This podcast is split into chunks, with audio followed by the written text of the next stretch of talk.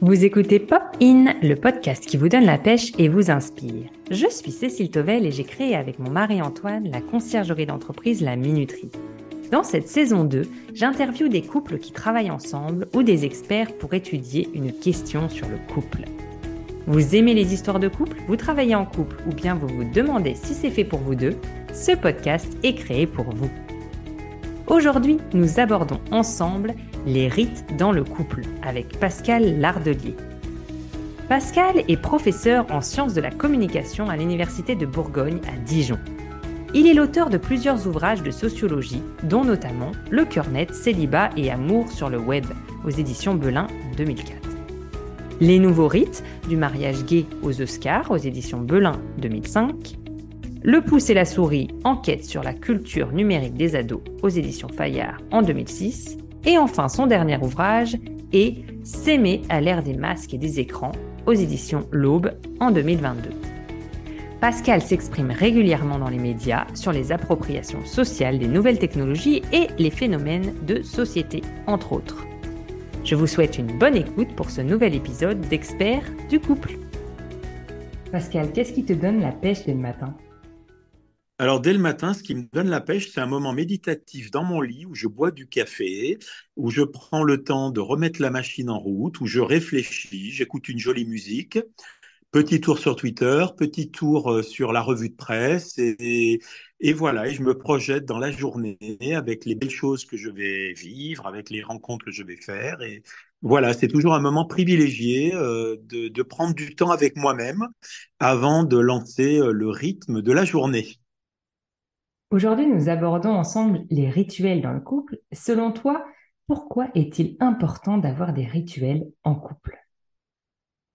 Eh bien, c'est important. Pour moi, et c'est même très important parce que les rituels, ce sont des petits marqueurs symboliques qui font que le couple se retrouve à intervalles réguliers dans des moments qui sont comme des cocons ou comme des îlots sur lesquels on va se donner rendez-vous et puis on va vivre un moment qui va être mis en scène, qui va être esthétisé, des belles nappes, des bouquets, une musique, des mots que l'on va se dire, des choses que l'on va partager, des cadeaux que l'on va échanger. Puis parfois, le cadeau, c'est déjà la présence de l'autre. L'autre, il est présent. C'est bien le cas de le dire. Donc, je pense que pour un couple, et pour un couple qui travaille, chacun de son côté ou ensemble, eh bien, je pense que c'est fondamental d'avoir des rituels parce que vraiment, j'y reviens.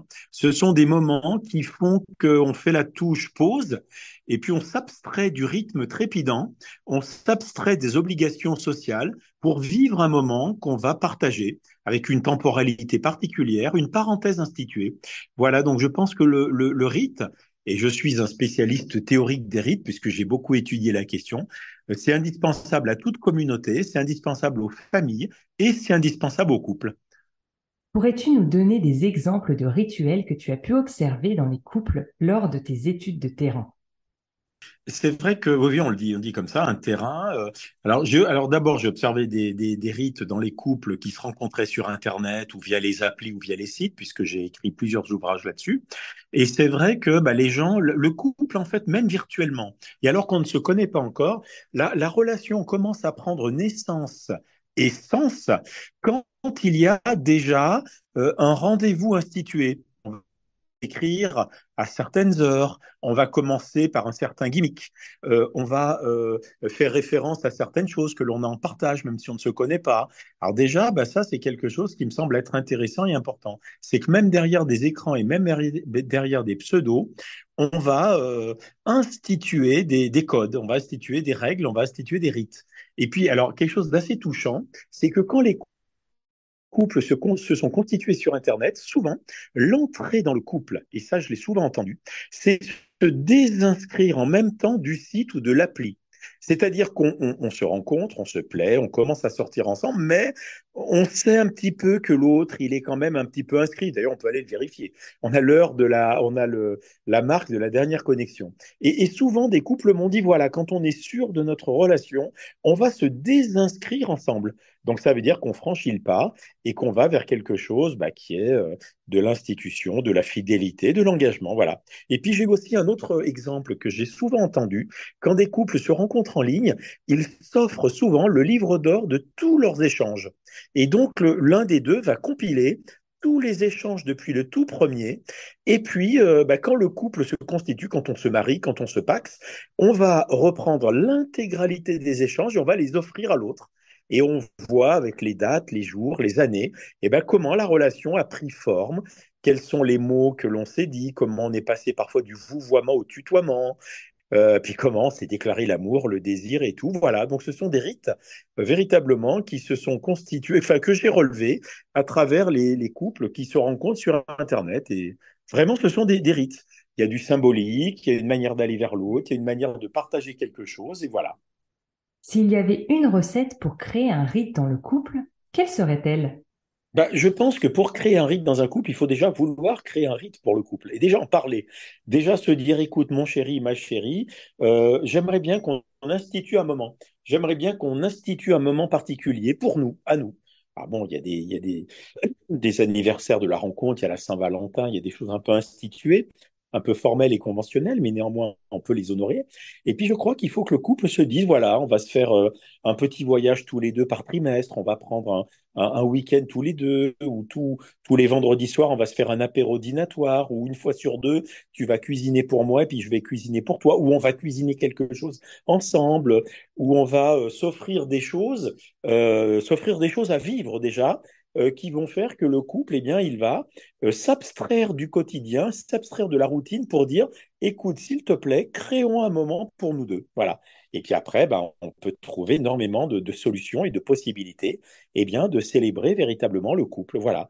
Mais déjà, créer un couple créer un rite pour un couple, c'est vouloir créer un rite pour le couple et se dire que l'on va vivre un moment tous les deux.